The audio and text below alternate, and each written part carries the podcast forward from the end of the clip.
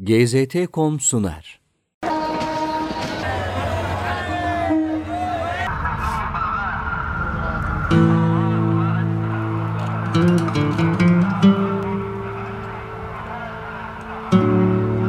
Her ne kadar üyelerinin sayısı tam olarak tespit edilemese de dünyadaki en kalabalık Müslüman örgütlenme olduğu tahmin edilen tebliğ cemaati yıllardır dünya çapında tebliğ faaliyetlerine devam ediyor.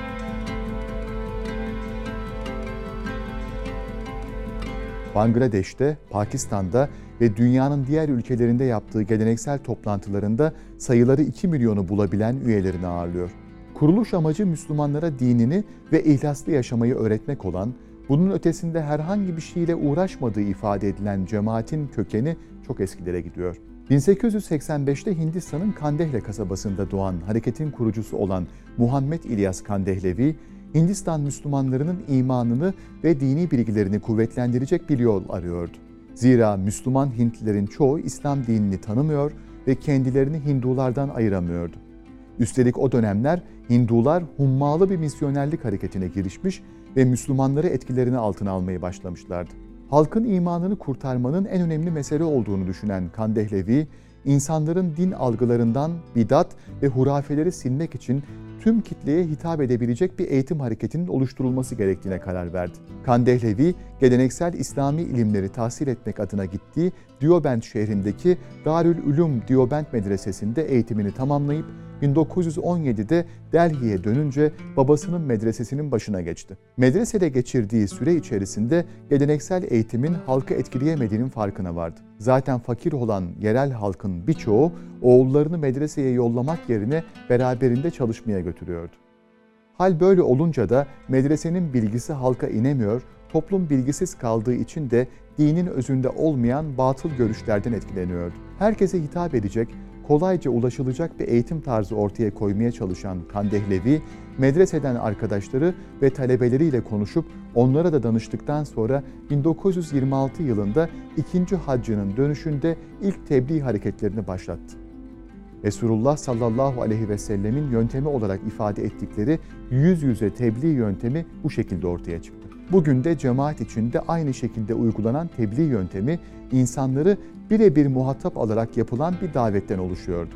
Cemaat ilk tebliğlerden yaklaşık 10 sene sonra bir teşkilat haline büründü ve genişledi. Cemaatin kitlesi ve takipçileri giderek artıyordu. 1941'de Haryana eyaletindeki Nüh bölgesinde Kandehlevi'nin yaptığı bir konuşmayı yaklaşık 25 bin kişi dinlemişti. 1940'da Hindistan ulemasının birleşmesi için kurulmuş Nedvetül Ulema ile irtibata geçmelerinin ardından iki yıl sonra Kandehlevi, Nedve'nin merkezi sayılan Leknev'de ağırlandı. Kandehlevi bu ziyaretinde büyük bir ilgiyle karşılandı. Bu ziyaretten sonra Delhi'ye geri dönen Muhammed İlyas Kandehlevi'nin 1944'teki ölümünden sonra cemaatin başına oğlu Muhammed Yusuf Kandehlevi geçti ve şimdilerde cemaate yerleşmiş olan tebliğ usulünü geliştirdi. Altı ana unsur üzerine inşa edilen bu usul cemaat üyelerinin anlayışlarını özetliyordu. Kelime-i şehadet, namaz, ilim, Müslümana ikram, ihlas-ı niyet, tebliğ.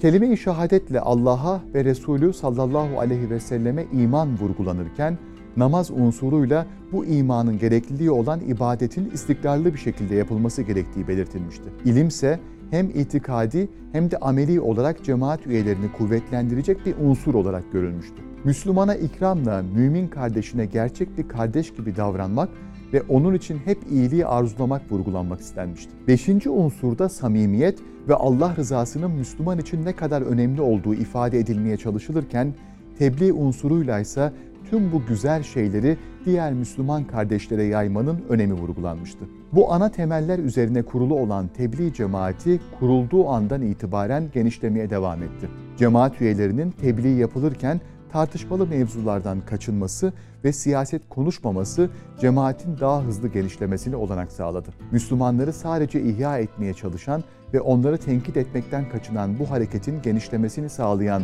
diğer bir özellik ise resmi bir üyelik sisteminin olmayışıydı. Cemaat üyeleri tebliğ için gittiği camilerdeki Müslümanlara onlara katılmaları teklifinde bulunur, kabul eden Müslümanlarsa bir sonraki tebliğ ziyaretinde onlarla beraber yola çıkardı. Üyelik için istenen hiçbir şey yoktu. Sadece gönüllü olmak yetiyordu. Cemaate katılan mensuplar yaşadığı bölgenin dışında bir yer olmak üzere 7, 40 yahut 120 günden oluşan tebliğ ziyaretlerinden birini tercih ederek seyahate çıkarlardı. Gittikleri yerde camilerde kalarak halkı ikindi namazlarından sonra yaptıkları kısa sohbetlere davet eder, bu sohbetlerde Riyazü's Salihin gibi geleneksel metinleri mütalaa etmenin yanı sıra Hayatus Sahabe gibi cemaat lideri Yusuf Kandehlevi'ye ait eserleri okurlardı. Yapılan derslerde iman ve ihlas konulu öğeler seçilerek insanları ameli yönden kuvvetlendirmek hedeflenirdi.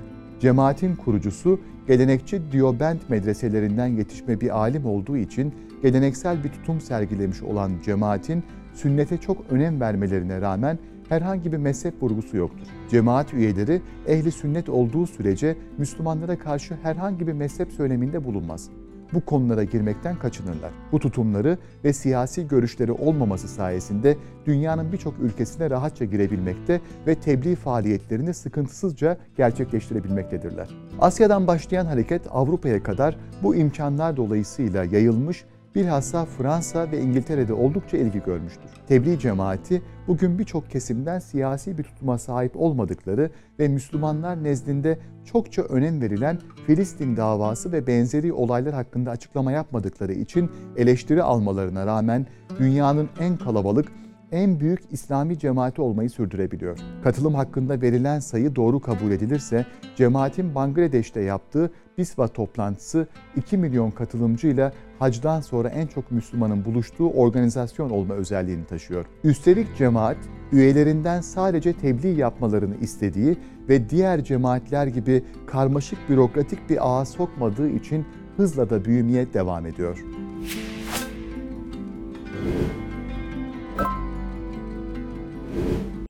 GZT.com sundu.